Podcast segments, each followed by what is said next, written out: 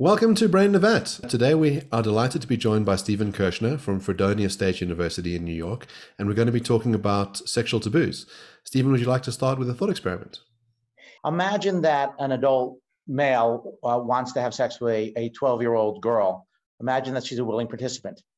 A, a, very standard, very widely held view that there's something deeply wrong about this, and it's wrong independent of it being criminalized. It's not obvious to me that is in fact wrong. I think this is a mistake. And I think that exploring why it's a mistake will tell us not only things about adult child sex and statutory rape, but also about fundamental principles of morality. So I'm assuming that some people think it's fundamentally wrong because they would disagree with that initial statement, which is there's a 12 year old who's willing. It seems to me like it's you there are clear cases where 12 year olds would be unwilling, but they might argue that there's no cases where a 12 year old is willing. So they might say that a 12 year old just can't be willing in that situation. They don't understand what sex is. They don't have the requisite knowledge. They don't understand the consequences. And so they're not really willing to engage in that act because they don't understand what they're willing to engage in. Sure. So there could be two ways someone could structure this objection. They might think that children can't be willing things in general it's an odd view in that they seem to will things all the time. They, they will participation in kickball, they will showing up, participating in the bar mitzvah lessons, bat mitzvah lessons. So there's all sorts of things that they will. You might think, well, maybe there's something distinct about sex that they can't really understand it. It's not clear to me that what they're not getting at is consent. I suspect what they want to say is, okay, they're willing participants, the voluntary participants. They have some understanding what's going on, not understanding we do, but some understanding, but they haven't consented. Perhaps that's so, but that's a different claim from their being unwilling. There's just lots of activities that children engage in that they don't understand all that well. For example, when you when you first show up to um, participate in judo tournament or you prepare for your, your bat mitzvah, I mean, you have a rough idea, but it's not clear how much you fully understand it.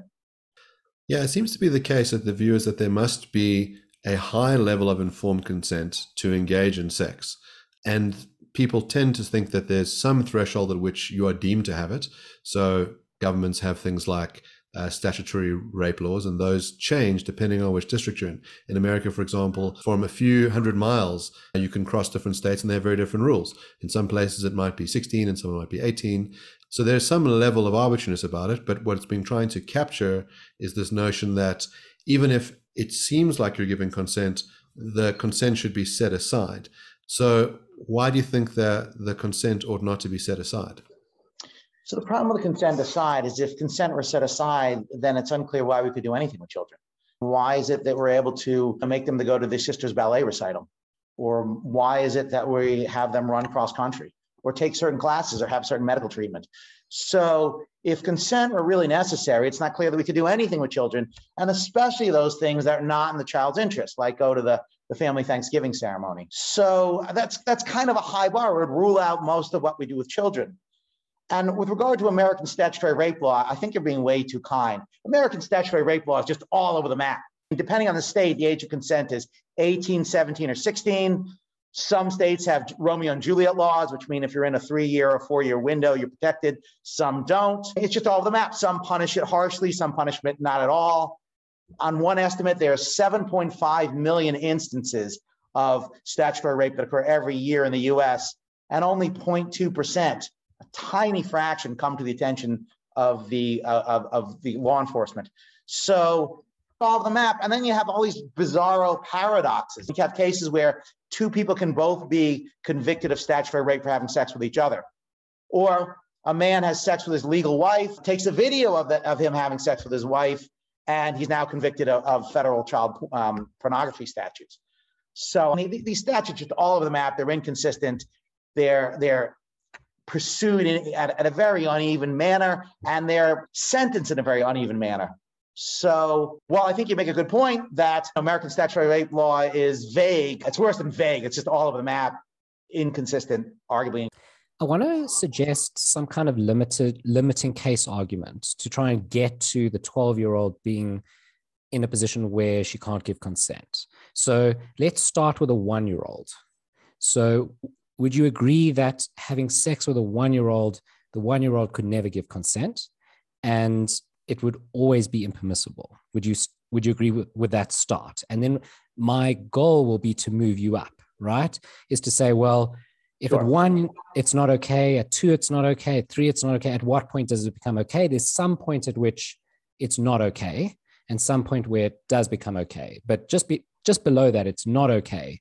And then at that point, I want to stick there and say, okay, well, that's where our law should should should stick. Right. So th- there's a couple things to say here. One is even if you are looking for a threshold, let's say there's a threshold. I'm making this number up, but let's say it's at age eight. Um, still, that tells you that some adult child sex is permissible. Second, the notion that it's wrong even with a one year old is, is not quite obvious to me. There are reports in some cultures of grandmothers fellating their uh, the baby boys to calm them down when, when a colicky. Now, I don't know if this is true, but this, this is sort of widely reported as occurring in, in, in at least one culture and it, it, working, that the grandmothers believe, believe this actually works. If this were to be true, and again, I don't know it to be true, if it were to be true, it's hard to see what would be wrong with it. So, yeah, I, I guess I think, no, I, I don't think there's a blanket period beyond which this is permissible if we're interested in willing participation, which is the way I structured it, then yeah, there's a, there's a point below which people aren't willing participants in anything because they don't have intentions or they don't have the sort of mental states that allow for willing participation. But no, I, I don't. I don't think it's blanket wrong at any age. So David Benatar wrote this piece on two different views of sexual ethics, and he says the one view is the casual sex view, which is that sex is like any other pleasure. It's like eating chocolate, and therefore there's nothing wrong with engaging in premarital sex. And the other view is the significance view, which is that in order to for any sex to be moral, it has to be of a certain level of significance. It must be meaningful. It might be that you think that the sufficient level of meaning is that you're married. It might be that you're in a committed relationship, but it is a significant activity in and of itself. And one of the implications he thinks of the casual sex view is that it becomes quite hard to explain the wrongness of pedophilia. So if, as you mentioned, there are all sorts of things that we make children do against their will. So you have to brush your teeth, you have to go to bed by a certain hour, you have to go to school, you have to go to Thanksgiving and endure kisses from your grandma. And we're doing it because we think it's good for you and maybe you'll learn to like it. The argument is, well, if sex is like any other pleasure, and maybe you can even have a situation where there's some level of enjoyment from the from the child. In other words, at a superficial level, uh, there's a physicality, and as you say, the the baby is sedated after the activity. And you might argue that it's more like a medicalized thing there, as opposed to a sex act with the grandmother. The the grandmother is not doing it for her own titillation; it's to coddle the child. But there is sexual activity that's going on, I suppose. So it seems that if those that are uncomfortable with the adult child sex but also want to hold on to a casual sex view because that's the the general view that they might have about ordinary sex. They've got a tension, and maybe they have to pick between these two positions, or they've got to live with this difficult contradiction. So yeah, I think that's a great point, and uh, David Benatar's work is always, always, worth reading and interesting. That said, I, I am I do not agree with the significance view, and I think there's several ways you can see its faults. Here's one way to see it. Imagine you try to pick out what's the wrong maker when someone has casual sex. It doesn't seem that there's a right infringement right? A person, both people waive their right. If they waive their right uh, against a claim to non-interference, it's hard to see what's wrong if there's no right infringement. I may be a little more formal about the argument. If something's wrong, then it seems to wrong someone. To wrong someone infringes a duty that you owe them. A duty you owe someone is just a claim on a Hohfeldian taxonomy. A claim is just a right. So if it's wrong, then you infringe on someone's right. There's no right infringement. But even if you thought there, there was some other function, like like it's, it's degrading or it's it's um, exploitative or it's objectifying, it's a little hard to see how any of these are present that are not present in other activities. There's not really a transaction here, so it's not really exploitative. As far as objectifying, I, I, fail to see how it's different than a wrestling match or, or, a judo match. And you're participating with someone for some activity. What else would would distinguish the two? So it's hard to see what the wrong maker is. Now, perhaps someone said, okay, well, maybe not, it's not wrong, it's bad. But again, the same sort of use parallel arguments. It's hard to see that it sets back the well being of either individual. So it doesn't seem to be a bad maker. It doesn't seem to disrupt what people deserve. It doesn't doesn't lessen desert adjusted well being. It doesn't lessen the objective goods we have in life: love, um, autonomy, virtue, knowledge. So it's hard to see why it's bad. Perhaps someone says, well, okay, it's not wrong, it's not bad, but it's meaningless. Well, I, I actually doubt that there is such a feature of, of meaningless, independent of what's good or what simplicity or what's good for you. But even if I'm wrong about that, usually what's meaningful is the idea that you take pleasure in those things that are worthy of pleasure. Well, this begs the issue, right? Begs the question: Why isn't this worthy of pleasure? So I guess I think it's not wrong, it's not bad. I don't think meaninglessness is a real category, but if it were, it's probably satisfied. So I just, I just don't think that Benatar's approach is correct. So I just want to give a couple of further cases that if you commit yourself to a casual sex view, you might have to bite other bullets. Uh, Benatar, by the way, just says these are the two views and these are the implications for both views. He doesn't actually sure. argue in favor of one or the other. So here's the other problem is that if you have a casual sex view, you might think that rape is wrong, but it's hard to explain the extent of the wrong. So if I can force you to do other things against your will, like go to sports practice, some of the other things I mentioned earlier, we think it's wrong to violate your consent. But what's special about sex? If sex is like any other pleasure, well, is it that bad? So most people take the view that that rape is a very bad wrong, and it seems like a casual sex view or the kind of view you're articulating means that it's maybe it's a mild wrong. The other kinds of cases would be where you don't have the experience of a harm. So you can imagine someone who's in a coma and you have sex with them and they never find out about it. You might say, well, this is a perfectly moral activity. The one person's having a jolly good time. That might be a particular fetish that they have. They really enjoy having sex with people with comas, maybe to the extent they don't want to have sex with anyone else. And the coma patient never finds out. Assume that they're incapable of falling pregnant. There'll be no consequences for them. They're not going to pick up an STD. The ordinary moral intuition is that this person has been raped and that's something extremely wrong. Right. So, two excellent points. So, the first issue is how do you account for the wrongness of rape? I, I, don't think this is distinct to rape. There's an issue here. How do we, in generally, why, why is it worse to commit a murder than a rape? Worse to commit a rape than an aggravated battery? Worse to commit an aggravated ba- battery than a, than a burglary? And worse to commit a burglary than a petty theft? On the best accounts of non-consequentialism, I think there's two ways you can fill it out. One is on the identity of the right that's infringed, or second is the extent to which the right is infringed. And so, whatever mechanism you use there to explain why battery is worse than burglary, I think you can use it here. Either it's a more fundamental right, the right to your body versus the right to your property, or it's set back to a much greater degree. And it's set back in the sense that your the interference with your either interest or autonomy is that much greater. And as such, that's why we think that rape is such a, a severe wrong. So I'm not sure that there's anything distinctive in the context of rape that uh, prevents us from explaining the wrongfulness of the activity. As, as far as the coma case, there's a real issue as to how rights operate in the context of coma, comas. And the reason for that is the person does not have a setback to an interest or autonomy. And so we say, okay, well, they have their rights anyway. But it's actually a little hard to see why that's the case. It is true that other people who are similarly situated have interest and autonomy, but it's not clear why the comatose person does. But imagine that, okay, look, they still have they still have rights, even though they're no longer justified by interest by by interest or autonomy. Not I agree with that, but but let's say someone thought that. Okay, well, if that were the case, then that would explain why it's wrong to um, have sex with someone in a, in a comatose state. But again, I don't think there's anything distinctive here. Is it wrong to take a comatose person's property? Is it wrong to paint them with funny mustaches or to dress them up in ways that would, they would find truly offensive? It's not, if you have rights independent of interest or autonomy, then all these things can be wrong. And whatever justifies the right at this point in time is going to justify the wrong, why it's more wrong to have sex with a comatose person than to take their thing. But um, again, it's a little hard to see what exactly is the wrong maker there. So pretty much everyone has the view that there's something really, really wrong and bad going on in, in Kill Bill with the bride. But when I actually try to fill it out, it's actually surprisingly difficult. So, so far we've focused on the wrong maker being consent based or being rights based. So it's deontological. But as the resident utilitarian, I want to push for consequences, right? So I want to say, well, the reason it's wrong to have sex with a 12 year old is it's going to have negative consequences. Now, I know your obvious response to that is going to be, but sometimes it won't. So you're going to say something like, sometimes the 12 year old enjoys it, learns something from it, has a good time, and it doesn't have a negative consequence in their life.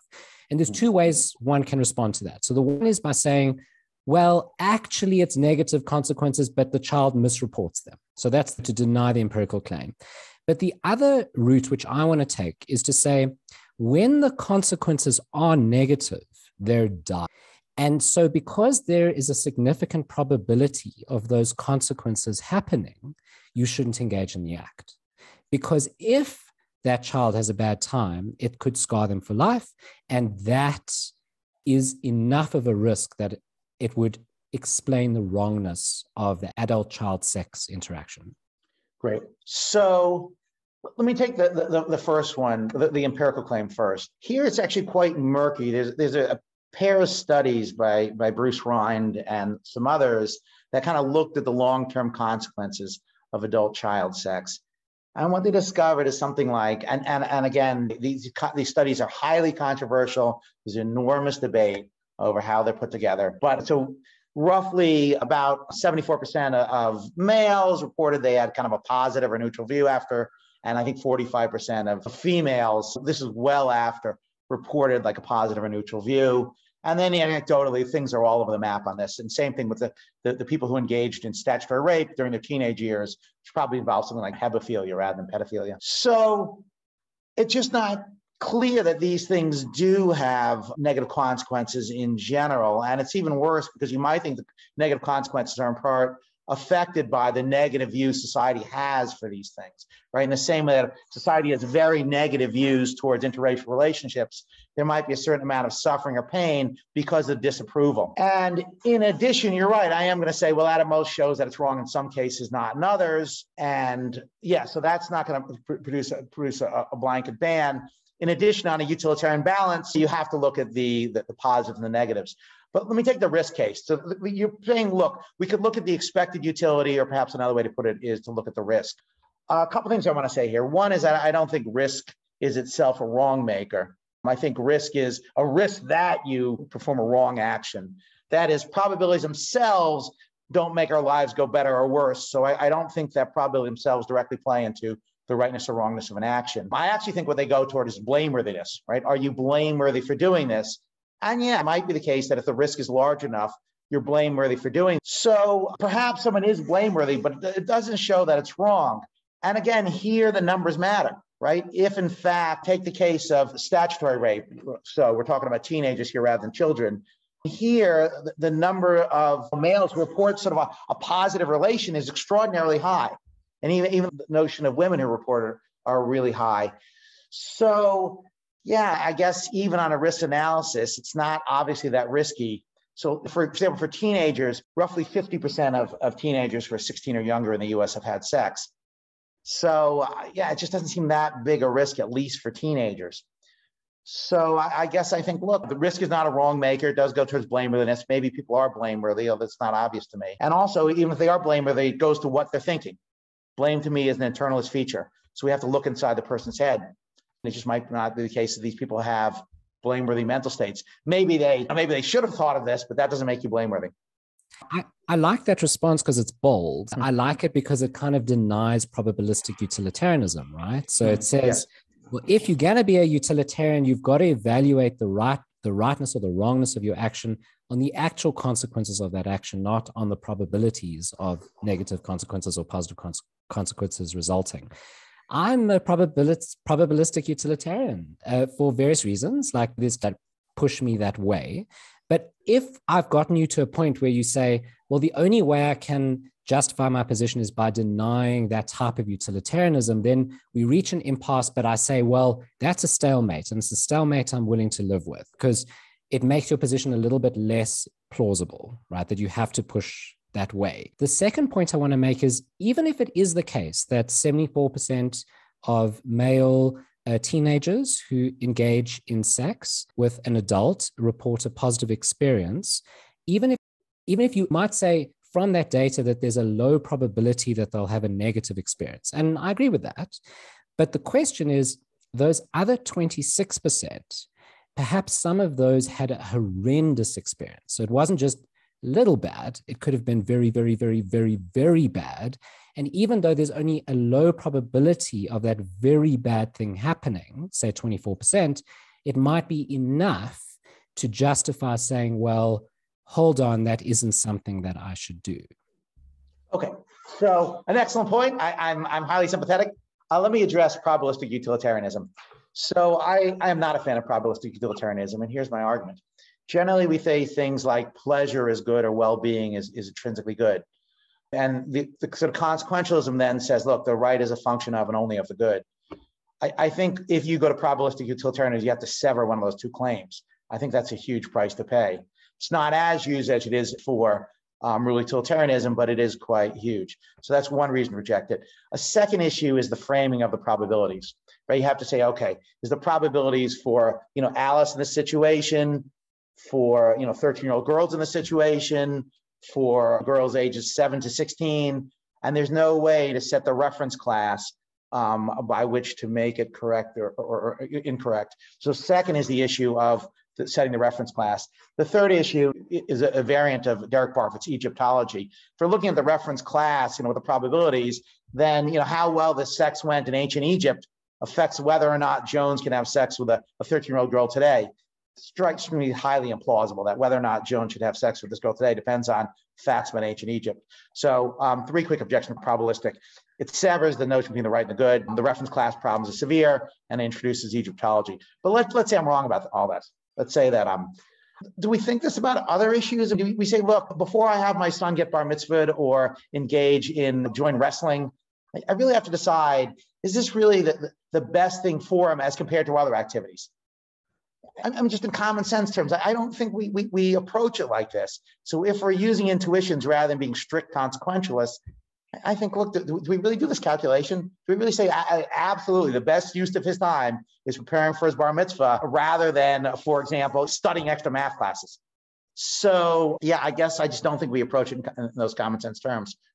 There's no escaping this. If you're a probabilistic utilitarianism and the risk here is huge, I, I don't think that we know that the, the risk is huge in the way in which you're putting. The risk, I think, is with regard to unwilling sex with underage individuals, like out and out rape. And I agree with you. That's horrendous. That's a that's a terrible thing to do. It's severe wrong. It should be severely punished. But you're saying sort of willing sex that people didn't enjoy, that that has a, a, a risk of severe harm. I don't think we know that empirically. I, in fact, we don't know that empirically. But again, it would, it would, it would depend on the actual what, what do the studies show and what we best determine. I think it's a good answer. And yeah, I still stick with my probabilistic utilitarianism, but I find it very interesting that if you remove probabilistic utilitarianism, you would find it very hard to defend the view that adult child sex is in principle wrong. Right. And, and so since we're, if we're in the area of legislation rather than morality, here's a rule of thumb. If you don't know whether something has expected good or expected bad consequences, the thumb on the scale should go to liberty. So if we don't know whether um, willing sex with 15 year olds is going to have net good or bad consequences, it's not like we say, oh, well, go ahead and ban it. The idea is that people trying to criminalize something bear the burden. And even having harsh opinions on this before we condemn people for engaging these on the basis of probabilistic utilitarianism, we should know that it does pose a risk for those and only those willing participants. I don't think we know that. I think also to not let Jason off the hook, utilitarianism by nature is always going to be contingent on the particular facts that you find yourself in, and the probabilities are going to be contingent on that particular place. So you can imagine if you're in a highly neurotic society where anyone who, let's say, engaged in willing sex below a certain age there's a high likelihood that they're going to go see their analyst, and the analyst is going to say, You think you consented to this, but you are wrong and deluded, and the worst possible thing ever happened to you, and you need to be in therapy for the next 40 years going through this deep trauma. That's the kind of society you live in. Well, high expected probability that this was a bad thing to have happened. If you live in like a hippie commune where people are having sex at a young age all the time and everyone says a celebration of our body and there's no neuroses whatsoever and no one in that society has ever felt any kind of trauma about having sex under the age of 18, well, then there are no probabilities, right? And so Jason can't in principle rule it out. It's going to very much depend on the facts of the case.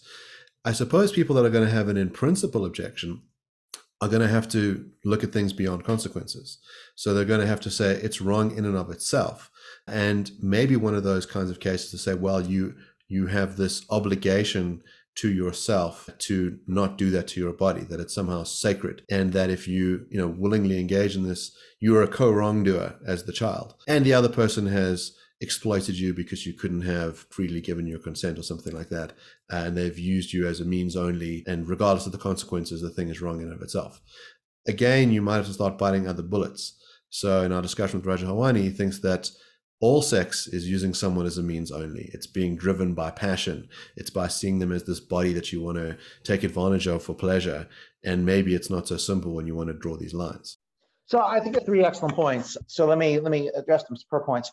So one is yeah, I, I think framing issues and societal attitudes are are both relevant and in place here. I suspect that being gay in parts of the Middle East is very different than being gay in Ithaca, New York. So that's going to have, it's bound to have some impact on the, the way in which people looked at it, and particularly whether in, at the end of the day they see it as harmful, and perhaps even whether it is harmful based on the disapproval of family, friends, peers, and so on. As far as the notion that sex wrongs yourself, again, I think this is to misidentify the wrong maker. Even if you had claims against yourself, I'm not sure that you do, it's not clear why you can't waive them we waive rights in general. We waive rights all the time. You allow people to touch you. You allow your spouse to touch you. You allow your your, your judo uh, partners to touch you. Why can't you waive rights? We we do this standardly. If you can waive rights against others, why can't you waive rights against yourself? As far as the notion that sex, not directly relevant here, but that sex always uses someone merely as a means, I guess I don't think that's right. I think that sort of it's not a correct account of Kant. What, what I think Kant would say is, well, you treat someone as an end when you treat someone as a free and rational being. And you treat someone as a free and rational being when you respect that individual's rights. So again, since you waive the relevant rights, it's hard to see why you haven't respected that person as a free and rational being, and as such, you've treated that person as an end. Now, I know there's a lot of Kantian theories, and you typically see this in the philosophy of sport, where people say, well, you know, um, treating someone as an end is not solely a function of rights. And you say, okay, well, what is the additional determinant? and that, that actually gives us some sort of criterion rather than some vague appeal to degradation or exploitation or, or objectification. Again, I don't see it. And even if there were such a claim based on degradation or exploitation or uh, objectification or something along those lines, it's not clear I can't waive it. It's an odd view that you have claims that you don't own. And it's a particularly odd view if you're emphasizing the notion that people are free and rational beings, that they don't own their own claims. So I think one, in sex, we treat someone as an end all the time, at least you've got the full consent. But two, um, yeah, I, I, think it's just a misunderstanding to say that you treat someone merely as a means. And, and again, Roger's great. I, I benefit enormous amount from his work, but on this one, I disagree. So there is, and you've mentioned this, an enormous antipathy towards pedophiles and yes. towards pedophilia. So there's a just an, an incredibly strong gut reaction. Now, on the one hand, we might try to explain that by citing the wrong maker of the action, right? So you've done a very good job of explaining how deontology, specifically rights and consent and using people as a means to an end, those, those issues aren't clear wrong makers in pedophilia. And then we discussed utilitarianism and consequences. But there's a third route that people could take, which is to say, well, the pedophile is vicious, they have a poor character. So even if everything goes well, so even if the 12 year old has a good time and, and doesn't report negatively about the experience, and even if you want to keep probabilities in the mix and say, well, there's a high probability that'll go well, and even if uh, there's no rights that are set aside, and even if consent isn't an issue here and there is willingness, there's still a viciousness on the part of the the pedophile. Viciousness meaning that there's a vice that they're enacting through the act. So how would one respond to that? And as a corollary question it seems like part of the issue that people have with pedophilia is not just the act but even the imagination even the thought of it and and that points at the viciousness issue right so it points at this idea that if someone even just has the thought of it, that is morally abominable because there's something wrong with their character, even if it never eventuates in an act. Superb. Yeah. So I think this I think this is gets at exactly how a lot of people think of it. They think, look, I, I just find this disgusting. I don't know why I find it disgusting or what I mean by it being disgusting, but it's just disgusting. And then they say, look, uh, there's something really wrong with you if you're having these fantasies or if you're watching cartoon adult child pornography, like that is also outrageous. Although why it's outrageous, yeah, you're right. It's probably going to be vice. So a couple things to say here. One, even if it were vicious, being vicious is not itself a wrong maker. And when we do the right thing for the wrong reason and a wrong thing for the right reason. So it really doesn't affect whether or not the act's right or wrong. I, am not sure viciousness is a major um, component of the of the good and the bad. So even if it was vicious, it's not clear that even is enough to make it bad. It's got to compete against pleasure, and so which one wins out is not not obvious to me. But let's let's take on the directly let's take consider directly the notion that it's vicious. I just don't think it's vicious, and here's why. So here's what I take vice to be. I take vice to be a property of an attitude. All right, so I'm using Thomas Hurka's account here. And so involves either loving evil or hating the good, or involves an appropriately aligned attitude, like loving the good or hating evil, but that's so disproportionate in its intensity that it's that it becomes a vice. Let's take the former case that vice includes loving evil or hating the good. Well, it doesn't really involve hatred when you're watching these things. So it involve, would involve loving evil. Okay, so does it involve loving evil? Well, um, there's two ways we can look at this.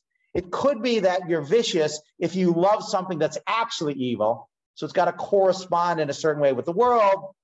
Or the way I prefer it, which is that you love evil in the sense that you believe it to be evil. So that's an internalist account of vice.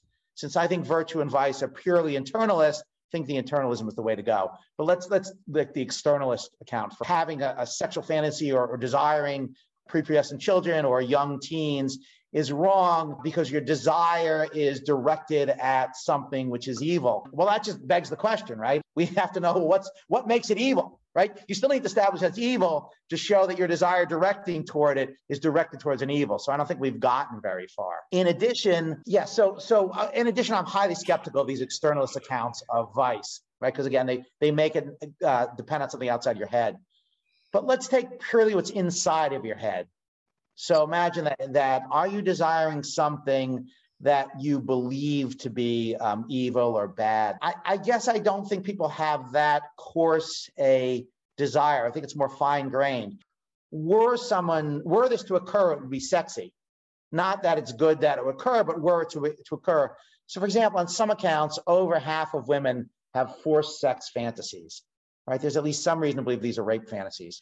So some enormous percentage of women, probably over half, have rape fantasies.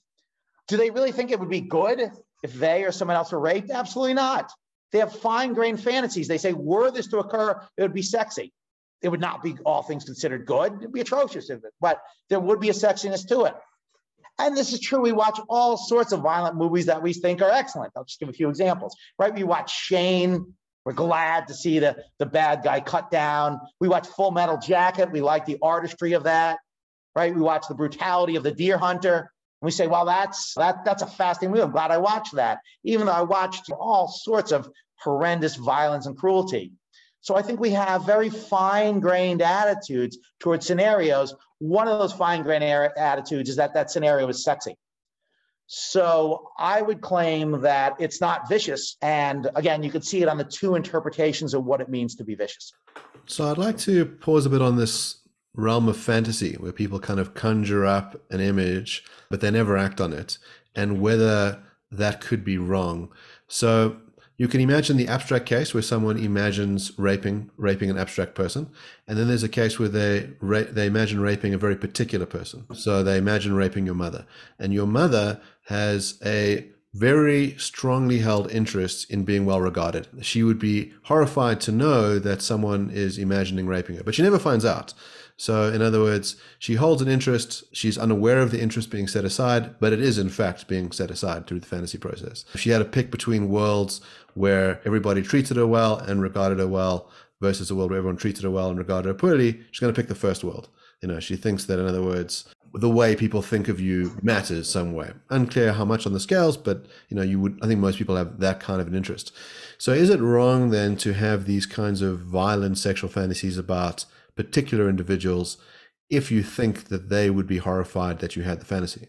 So no, and let me me handle it in two different ways. One is, do you have an interest in what another person thinks? I think the answer to that is no. If I have a claim against what someone, what Mark thinks about me, then Mark owes me a duty with regard to what he does with his body or his labor. But if he owes me a duty, if I have a claim against Mark with regard to his body or labor, it seems that in some sense I own his body or labor, but I don't. So if it were to be the case that someone would have a, a right not to have the person think about them, it would seem that the per, the thinker would in some sense own the person's body or labor. But so that's why I don't think there's that wrong maker present. But let's leave that aside. Let's assume the issue is, does a person have an interest in this? It's a little hard to see how they have an interest in this. So let's go through kind of the standard accounts of interest, I think the best accounts. Does it set back Alice's pleasure? Well, she doesn't know about it, it doesn't set back her pleasure. Does it set back one of her objective list goods? Doesn't set back her autonomy, the love, the amount of love in her life, her virtue, her knowledge, things like that. Okay, so it doesn't set, well, I think the primary determinants. I actually think it's only pleasure, but it might, maybe it's two of those. It does set back her desire fulfillment theory, but I think desire fulfillment theory is just, is, is clearly false. And you can see this in a couple of ways. It's very hard to see how the mere fulfillment of your desire, independent of you knowing about it, makes your life go better or better or worse. Second, there's, pro- paradox cases. What happens if I desire my life go poorly? I don't think desire fulfillment can answer that. And then there's the time of the bad of the badness for me. If I desire something 10 years from now and it happens, is it bad for me when the desire occurs? When it happens, you know, does it backtrack? So I think desire fulfillment theory is a particularly bad theory of self-interest. And because of that, I just don't think it sets back an interest of the person who's fantasized about. So we might want to think about not just a particular person uh, that you haven't have a desire for, we might or a desire to harm. We we might want to think about a class of persons. So one particularly thorny issue, which has been around for decades, but which has suddenly come to prominence, is this idea of having preferences for or against certain racial groups. And enormous political, academic, philosophical discussion on this recently. And you've written on this as well on a preference towards, for example, Asians. And that is seen by some as morally repugnant to fetishize a certain racial group, they'll say. Here, I'm not sure exactly what the reason is that they would say it's morally abominable. I'm guessing it's that they would say it's vicious. And so some of your responses will will pertain here as well. But how do you grapple with that? So I'm glad you mentioned it. I, I, I actually think it's quite an important debate. It's only recently gotten a lot of attention, particularly in the context of racial, ethnic, sexual preferences. I should say, put the preference more generally. So take Asian romantic preference. Here, the preference is either for sex, dating, or marriage. So it need not be sexual, and also can be intra or intergroup, and it can be intrinsic or, or, or extrinsic. So, for example, it could be that young Korean men prefer young Korean women Okay, so that's intergroup. Uh, there, people's intuition seem to disappear. And you think, okay, so uh, you know, uh, young you know Jewish men in Israel have a real taste for uh, young Jewish women. Okay, well, pe- people don't seem to get that upset for that with that. Same thing with regard to intra-group. And then the preferences might be extrinsic, right? It might be that the the, the Korean man thinks, look, it's going to keep my sister, my mom, and my grandmother happy if I'm dating a Korean woman. So I prefer a Korean woman to keep everyone off my back. But let's let's have the kind of fetishist account that people find most offensive, right? White men uh, desiring Asian women, okay, East Asian women more particularly. Okay. And I should note that these preferences apparently are all over the place. They're not only those, and apparently they're they're quite I've been told that they're quite strong preferences in the in the gay community. And so these things are not, you know, linked to sort of white men going after East Asian women. I should also mention that the studies here are not clear, but there's at least one study which suggests that white men don't have this preference. It's actually East Asian women's indifference between white men and, um, and East Asian men that's producing these effects. But again, let's assume that this fetish is there and it's strong, right? In the Ivy League, it's certainly to be a very uh, common pattern to see, for example, Jewish men with, with, with East Asian women. Again, it's hard to see what the wrong maker is for the reasons I mentioned earlier. It's hard to see whose right is infringed okay, but th- that's straight. Imagine no, but it's it's degrading or it's exploitative, it's oppressive, it's it it, it hurts someone's dignity. But it's a little hard to see why that's more true here than in general. Imagine that heterosexual men show a real preference for women with thin, tight bodies, perky breasts, uh, pretty faces, things like that. Is that is that more dignified or less degrading? Or you had to articulate it publicly, none of it sounds particularly good. So, given that people have these preferences and the preferences don't themselves seem justified or unjustified, right? Why? What would justify a heterosexual rather than a, a homosexual preference, or what would justify a preference for a thin type runner, female runner bodies rather than curvy uh, Marilyn Monroe bodies? It's hard to see what would justify any these preferences. So there just doesn't seem to be a wrong maker here, or if it is, it's not distinctive to Asian romantic preference. But let's let's consider consequentialism because Jason's a consequentialist and I'm highly sympathetic to consequentialism. It's a real notion that it's a really bizarre notion. This harms East Asian women. Here's an analogy. Imagine in the Ivy League, the women have something that I'm gonna I made this up. Hebrew fever, right? And they really find Jewish men sexy right? Uh, particularly Ivy League Jewish men. Now, if you ask Jewish men if we could get rid of this preference or this desire among Ivy League undergraduate women, would you want this? Uh, would you want them get rid of? They'd be like, absolutely not. Are you kidding? I want it ratcheted up and be more intense, right? Because it gives you a competitive advantage. So you think, okay, well then, are, are East Asian women irrational? They don't like the, the, the strong dating advantage of being fetishized? I very much doubt it, right? If, if you said, okay, now you're going to have the competitiveness of women who are found unattractive for various reasons, they would think, well, no, no, thank you. I think I'll go back to the attractiveness category. It might, in fact, be sort of harmful to some non-East Asian women, that is, their competitors. That might be the person who is harmed on a in general, or particularly our worry on a consequential scale. And there we have to, okay, how do we balance out the harms uh, versus the benefits. But at least we're being honest that we have to do a cost benefit analysis, right? So there's no wrong maker on a consequential, at least no obvious one. And in fact, I, I, don't think it harms these Asian women. I think it probably benefits them. And for the same reason, it's it's not bad. It, it has none of the distinguishing features of an intrinsically bad attitude. It's not false. When you say I find this attra- this type of woman attractive, that's a true statement of fact. You do. It doesn't involve some sort of lack of desert satisfaction. So I think you're right. It probably has to break down to vice. So, what would be the vice here? Is this a case of um, loving something that's evil or hating something that's good? Well, it doesn't involve hatred. So, it's got to be loving something that's evil it's hard to see what's evil about it. And he, even if it were like if he had some some objective, it's hard to see what's different than this than other than liking thin women with thin runner-like bodies. So the reason I think this matters is not just because you have this real disconnect between everyday people who think there's nothing wrong with this and academics who get bent out of shape, um, you know, find this incredibly offensive. What's what's explaining this disconnect? But there are two implications of these racial and sexual preferences. One is it shows that discrimination is not wrong, right? If it's okay to discriminate in the case of sex or dating and marriage, it's a little hard to see why it's wrong to discriminate in other areas such as uh, employment or friendship. Second, this shows you a, um, using kind of a Robert Nozick approach, a justice in transfer way that you get to very unequal wealth or income in a way which doesn't infringe on rights. Marriage is a huge economic benefit for a lot of people. Being attractive is, is, is, something that people pay a lot of money for. It's something they value quite strongly. So if you were to convert this into economic terms, people might gain quite a benefit from being fetishized. So what this shows is this kind of strong argument for a perfectly just way to get to very unequal results. Maybe the response is going to be something like, I, as an Asian woman, feel very hurt and offended and that counts. So, in other words, it's not that I don't have sexual partners available to me. So, it's not that kind of harm. And it's not the harm that I'm going to suffer negative consequences in my life other than my emotional hurt.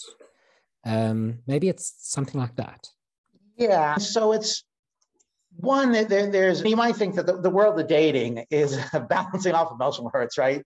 If people want you for the wrong reasons that hurtful it's hurtful. If they don't want you at all that's even more hurtful. You want to get that sweet balance where they want you for and only for the right reasons. Well being a heterosexual male and, and talking to heterosexual males i can say that males plenty of times especially even with their wives when they were first dating did not want them for the purest of reasons. So we're not in the land of like virtuous desires here, nor is it clear to me that emotional hurt is relevant here. You may be emotionally hurt by other people's attitudes, But that seems to be a, a, statement about your psychology, not about any sort of moral feature. Take women who are discrimination against the obese is quite strong in our society in all sorts of levels. We can track it economically in terms of dating and marriage. We can track it in terms of economics, career advancement, things like that. And we can track in terms of attitudes like the halo effect. So you can imagine an obese woman being very offended about her social invisibility and I, and I kind of sympathize with her, but it's, it's hard to know what to do with that. Yeah, it's, it's kind of sad that she's emotionally hurt, that she's socially invisible, and that people don't desire her and they don't ask her out, and that they don't discuss her in, in filthy ways in between, like, you know, wrestling practice. It's it, it's hard to see what to make of that. Okay, that happens. It's unfortunate. So what? As far as Asian women saying they're emotionally hurt, I'm just highly skeptical of this claim. In that, if you said, okay, look, imagine God came down and said, I'll tell you what, I'll tell you what, East Asian women, um, you, you secretly vote on this, and I'll, I'll, I'll eliminate any any preference that white men have for you. Uh, and actually, I'm not even sure it's confined to white men, but but we'll eliminate any any preference, right? Any any ordering that you have. Is that what you want? I, I suspect I say, well, I'm hurt, but not that hurt. And and by analogy, if you asked Jewish men in the Ivy League if God said the same thing, would you like me to get rid of Hebrew fever? They'd say, well, well, I'm not that hurt. Let's let's let's keep the competitive advantage going strong. So I guess two things. One, I'm not sure what to make of the emotional hurt. And two, I, I, that emotional hurt strikes me as irrational. So it seems like the complaint could be to say, you're treating me as a token for a type. So imagine you're lying in bed with your, your spouse and you're sort of whispering, I love you to each other. And she says to you, Why do you love me? And you say, Well, it's because you're Asian. She says, but is it not because of the way I look after the kids and like I've got all these other wonderful attributes that are unique to me? You're like, no, pretty much any other Asian woman could do. The thing that I only care about is the fact that you're from Southeast Asia and you're an Asian and if some other woman popped into bed who met that criteria, that would be great for me. And I would love them. All the other underlying stuff, I don't care about at all. You might think that she then feels like, well, there's something dishonest in the nature of this relationship. I want to be valued not for this arbitrary attribute of where I was born, but for these other things that matter. I agree that you might have a weighting of preferences. And in other words, if someone has to pick between a life of solitude or a life of being fetishized, maybe they pick being fetishized, but they might still think that they're worse off. Yeah, so um, one, one, this is just not kind of an accurate account of people's psychology. I mean, take people who've been married for a long time, happily married, and you say, okay, when you were when you were a 21 year old and walking around the the cold and and you know snowy campus of Cornell, and you, you met this Jewish woman, was your goal like was it to explore her intellect, or was it her your goal to like take her to bed immediately and and as thoroughly as you could? And you might think, well, these relationships they start out sexual. Not all of them, but some of them do. It, it's hard. It's hard to get around that. And so, yeah, I think it would be really unfortunate if your partner in life thought you as a replaceable cog. But I don't think that's an accurate psychology what's going on here. By analogy with Hebrew fever, it's not like that would be the only consideration that the Ivy League women would have, but it would be a consideration. And I think that's what's going on there. It's actually even stronger. I think some of the Asian fetishing, my guess is, this is just a guess, I don't have any data to support this, but that's not actually solely based on sexuality. It's also based on something they're having better values than others, being more academically oriented than others, being more family oriented than. Now, I don't know if anything, any of these things are true. Lots of our stereotypes are sort of inaccurate, or even if they're accurate, there's plenty of exceptions both ways, but it's not even clear to me that these stereotypes of fetishizing is purely sexual. So I, I just don't think this track sort of you know has any sort of relation to the to the real world psychology of people considering sex, dating, and marriage. But there's a more theoretical issue here, which is separate from this, which is to what degree do you love the person as opposed to the properties the person has? That is, would you love your, your wife's doppelganger as much as her? Well, most of us say, well, no, we would not. And you love your wife. You would not love your wife's doppelganger. And that is an intrinsic self for self. And you think, okay, well, what would justify your, your loving A rather than B? It's very hard to fill that out in terms of, of theories of love. Some people would say something like, well, it's your shared history. But of course, you can get hypotheticals, which, which sort of equalize the shared history. So you'll have as much shared history with the do- doppelganger as your current wife. So that that will even out. So it's kind of a theoretical issue. You know, do you love the person or do you love the the collection of properties that the person bears? And if it's the latter, why what's wrong with duplicate replacement? this is a deep problem in love theory, but it's not a problem with East Asian fetish, you know, fetishizing or preferences for that. So yeah, I, I find this one of these issues that there's just nothing there. There's no there there. There's no wrong maker, there's no bad maker, there's no vice maker. And yet people get really upset over it. And it also strong implications for both discrimination and inequality. I find this discussion fascinating because exactly this contrast between such strong intuitions, such deep seated emotional responses to these issues. Um, but when you probe, it's really not clear what the wrong maker is. And so it seems strange to have such strong emotional responses to such intellectually unclear positions. Perhaps one way of looking at it is not that the strong emotional response is linked to a false belief. Perhaps one way of thinking about it is that the strong emotional response is an evolutionary response. So perhaps certain activities today are okay, but weren't in our evolutionary past. When I say okay, I don't mean morally okay, don't have the kind of negative consequences that perhaps we thought they would have had in the past. By the way, I, I share I share some of your conclusions, but not other conclusions. But I share most of your premises. So it's it's very interesting to me to play this game in my own head of where are my intuitions coming from. But I like this evolutionary explaining away of intuitions generally in philosophy as an approach. So I think that's an excellent point, and I actually think what's going on. So we look at this is kind of a study of speed dating, where sort of women have in-group preferences. Men didn't seem to, but the women seem to have in-group preferences, and you can imagine why that is, right? Sort of an intact marriage, an intact community probably is better off in terms of providing the resources, and we can tell these sort of evolutionary stories that explain these these preferences. One of the problem with these explanations is it is it doesn't get at I think a lot of the outrage that we see today. So I'll just give you a few examples. People are pretty outraged at the notion that uh, people would be attracted to teenage girls. Uh, teenage women. In evolutionary terms, that, that makes no sense. And that's in evolutionary terms, that's precisely who you want to be attracted to because they have high degree of fertility, have many more years of fertility. So it only explains that outrage.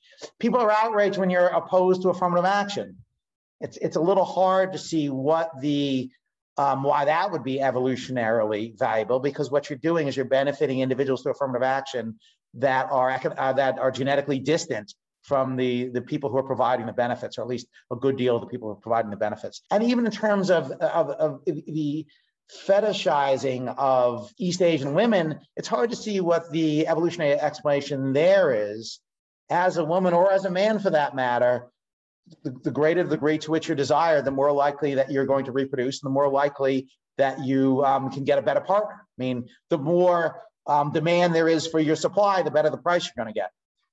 So, in evolutionary terms, it's hard to see why any of these things would generate the sort of intuitions we have either the attraction to teenagers, affirmative action, Asian romantic preference, pretty much any of the other things we've discussed. The thought came to me when I was thinking about adult child sex rather than teenagers. Sure. Because there, there isn't an evolutionary advantage to having that sexual contact. There might be an evolutionary disadvantage. So maybe that's where my thought was. But as you start to apply to these other cases, it's not as clear. Well, let me address the evolution in adult child sex. And again, I'm, I'm, I'm speculating here, but, but I, it's not obvious to me there aren't evolutionary advantages. And here's the reasons to think there are evolutionary advantages. One is um, when you test college-age males, surprisingly number, surprising numbers, like you know, over one fifth, show attraction to prepubescent individuals. I assume that's mostly girls, and that's true not only when you ask them, they self-report it, which people have got to be hesitant self-report it, but when you use the penile responses, which are the, the kind of true test. So it's fairly widespread among young men, particularly young men in our society. Second, you see in the hunter-gatherers right? You see it in all sorts of cultures that are, that are quite different than our own in places like New Guinea and, and things like that, Melanesia. And third, you see it historically, right? It was true in, in adult child sex, true in ancient Japan, ancient China, you know, ancient India, Egypt, even Great Britain. And you see in our closest cousins, the bonobos, right? Bonobos are the closest um, to, to us genetically. So if you see the same preference for adult child sex in young males today, in hunter gatherer societies today, in history, and our closest genetic cousins, there's excellent reason to believe, not excellent, but there is good reason to believe that there's actually a strong benefit to adult, adult child sex. Now, what is that benefit? I'm not entirely sure. It might be that people are getting acclimated to sexuality or they're getting you know, prepared for a long-term bond, or it might be something else. It might, it might be that you're bonding families together. I don't know exactly what the explanation is, but, but I would claim that in evolutionary terms, as best we can determine, it's more likely than not there's a strong evolutionary case for adult child sex and for the attraction that, that brings it about. So I've got a general question, which is assume that you have consent and of the sufficient level between people. Are there any sex acts that you think are wrong? So no, and, and here's why. Again, the, the idea is that leaving aside catastrophic consequential overrides, if having sex with someone causes vast amounts of civil war, okay, that, that overrides the deontological considerations. But the idea is that, so if A acts wrongly, then A wrongs B, right? So if you wrong, you wrong someone. If you wrong someone, you fail to satisfy a duty you owe that person. If you fail to satisfy a duty you owe that person, you infringe on a claim of that person. A right is just a claim. So if you act wrong, then you've infringed on someone's rights. So if you haven't infringed on someone's rights, there's no wrong act. Again, without without the consequential override. So no, I think, and if you have valid consent, there's no right infringement. So some people have concerns about certain kinds of sexual behavior because they think it's deviant. So BDSM, scat play, homosexuality, group sex, all these things which where you've got consent and you don't have a rights violation, people nonetheless feel that something immoral has occurred. Are they just mistaken? Yes. So I, I do think it's deviant, and because I understand deviant sex to be statistically abnormal. I mean, it's hard to see. Again, there's no right infringement. So if there's no right infringement, it's hard to see what's wrong about it someone might think it's wrong because you're harming yourself or you're harming others. I don't think that harm is a wrong maker in that we wrong people all the time. You win out in economic competition, the, the loser is harmed. You win Alice's hand in marriage and Bob is heartbroken, you've harmed Bob. So I don't think harm is a wrong maker, but it's not clear to me that these things are even harmful. I, I don't see that S&M sex or homosexual sex or group sex or scat play. I, again, I, I guess it depends on part of the problem is the counterfactual, right? If individuals were not engaging in this, what else would they be doing? Um, would they be engaging in sex with even in more intense orgasms? Would they, would they be reading Aristotle? So I guess it depends on how the counterfactual works. But I, I guess I think, look, there's no right infringement, so there's no wrong maker there. And even though that's harmful, I, I, very much doubt that counterfactually they'd be doing something which would significantly benefiting them more if they were not engaging in this. So um, I'm skeptical about even the harm claim. I think if we took those pleasures away from Jason, it's not like he'd be doing more philosophy. He'd probably just be really grumpy and be a much worse philosopher. Wouldn't we all? I can, I can, attest to that. Not all those pleasures, not all pleasures indulge in, but uh, when I don't indulge in the pleasures I need to indulge in, I'm very grumpy and I can't do good philosophy. Well, and, and, and what, what pleasure itself counts.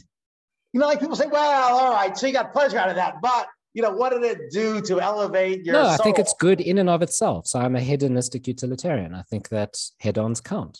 I'd say I, I, I 100% agree with you. Yeah, so that, that's my view. In fact, my view, the other things count because they lead to hedons.